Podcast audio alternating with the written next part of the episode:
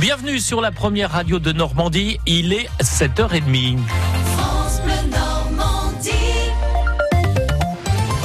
Votre journal avec Philippe Thomas. 3000 salariés vont devoir quitter Carrefour d'ici la fin de l'année prochaine. Des départs volontaires sur la base d'une rupture conventionnelle négociée depuis fin mars par la direction et deux syndicats majoritaires. La signature intervient aujourd'hui.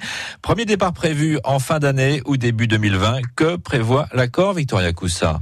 Des départs volontaires sur la base d'une rupture conventionnelle. Près de la moitié des postes concernés seront supprimés en incitant les départs en retraite. Le plan prévoit des reclassements en interne. En clair, un salarié du rayon bijouterie qui ferme donc pourra travailler au rayon poissonnerie. En contrepartie, les syndicats signataires estiment avoir négocié de meilleures conditions de travail et des congés de fin de carrière plus favorables. Le nombre de 3000 départs n'est peut-être pas définitif, il pourra être revu à la hausse. Et c'est bien la crainte des syndicats non signataires, car l'accord donne aussi la possibilité à la direction de renégocier dans les prochains mois.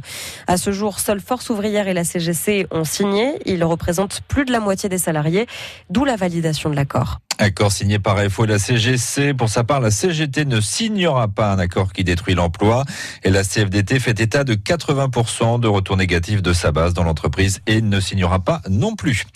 Les betteraviers normands sont reçus aujourd'hui à Strasbourg par la direction du groupe allemand Sudzucker. Ils vont présenter leur plan de reprise des sucreries Saint-Louis de Cagny et d'Ebbeville dans la Somme, deux usines qui devraient être transformées en site de stockage l'an prochain puisque les Allemands ne veulent pas vendre et il va falloir les convaincre. Une cinquantaine de personnes ont occupé l'agence Pôle emploi de Mondeville, près de Caen, hier matin. Militants de la CGT, de solidaires, précaires, chômeurs, intermittents et gilets jaunes. Ils protestent contre le durcissement des contrôles envers les chômeurs. Une délégation a été reçue par la directrice de l'agence. Nos factures d'électricité vont bien augmenter dans 15 jours. Une hausse substantielle de 5,9%, soit 85 euros en plus par foyer, par foyer par an. Et ce ne sera peut-être pas fini puisqu'il y aura peut-être une deuxième lame. Il faudra sans doute payer les pénalités de retard à cause des coûts provoqués par ce report. Pour François Carlier, délégué général de l'association de consommateurs CLCV, ces augmentations ne sont pas une fatalité. Elles pourraient être évitées et elles sont illégales. C'est une hausse qui est illégale. Elle était infondée, elle est injuste. On n'est pas les seuls à le dire. L'autorité de la concurrence, qui fait autorité en la matière, a produit deux avis en janvier et en mars pour dire que cette commission de régulation de l'énergie s'était trompée et elle recommandait au gouvernement de ne pas suivre ce que disait la commission de régulation de l'énergie. Le gouvernement a fait la sourde oreille tant à l'autorité de la concurrence qu'aux associations de consommateurs. Eh bien, nous allons aller devant le juge et nous espérons bien faire annuler cette hausse. La CLCV lui a fait que choisir qu'ils vont donc attaquer cette hausse de l'électricité devant le Conseil d'État. Un violent incendie a entièrement détruit une maison à Verson, près de Caen, hier matin. Le feu s'est déclaré dans la partie haute de l'habitation, une grande maison à Colomba, située en contrebas de la départementale 675, qui a dû être fermée à la circulation. Les pompiers ont maîtrisé le feu au moyen de quatre lances. L'occupant, septuagénaire incommodé par les fumées, a été conduit au CHU de Caen. Un pompier a été légèrement blessé. La plus jeune candidate française aux élections européennes et normande. Elle fait aujourd'hui ses 18 ans. Michaela Sadi est lycéenne à Caen et elle figure en huitième position sur la liste du Parti fédéraliste européen. Elle nous parlera de son engagement à 8 heures. Et puis le dénouement approche sur Parcoursup. C'est à partir d'aujourd'hui que la plateforme d'admission dans les études supérieures va commencer à dévoiler les premières réponses aux candidats. C'est ce qu'on appelle la phase d'admission. Alors que va-t-il se passer concrètement? Nolwenn Lejeune vous nous dites tout.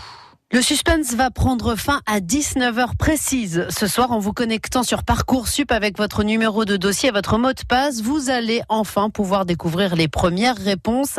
Et là, tout sera question de stratégie. Soit le premier choix que vous aviez fait est accepté, vous êtes donc satisfait, du moins on l'espère, vous le confirmez et vous libérez du coup la place dans les autres formations que vous aviez demandé, ce qui fera le bonheur d'autres candidats qui étaient peut-être sur liste d'attente. La situation sera ainsi réactualisée tous les matins.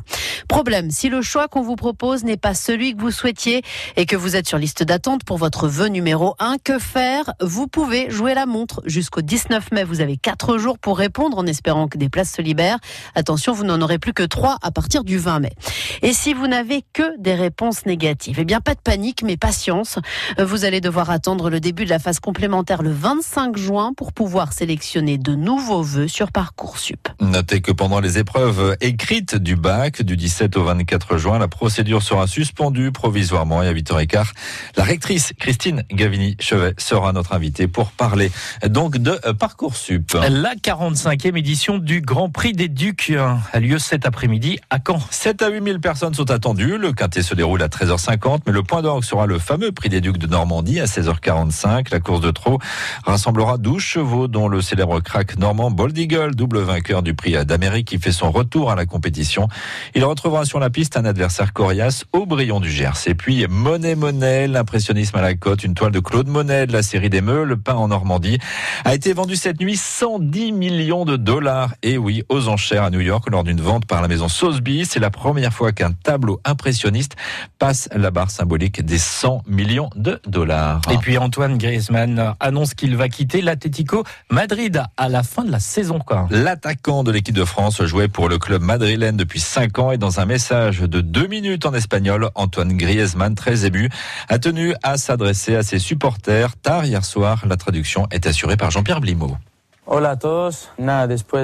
Salut à tous. Après avoir parlé avec l'entraîneur et les dirigeants, j'ai pris la décision de partir.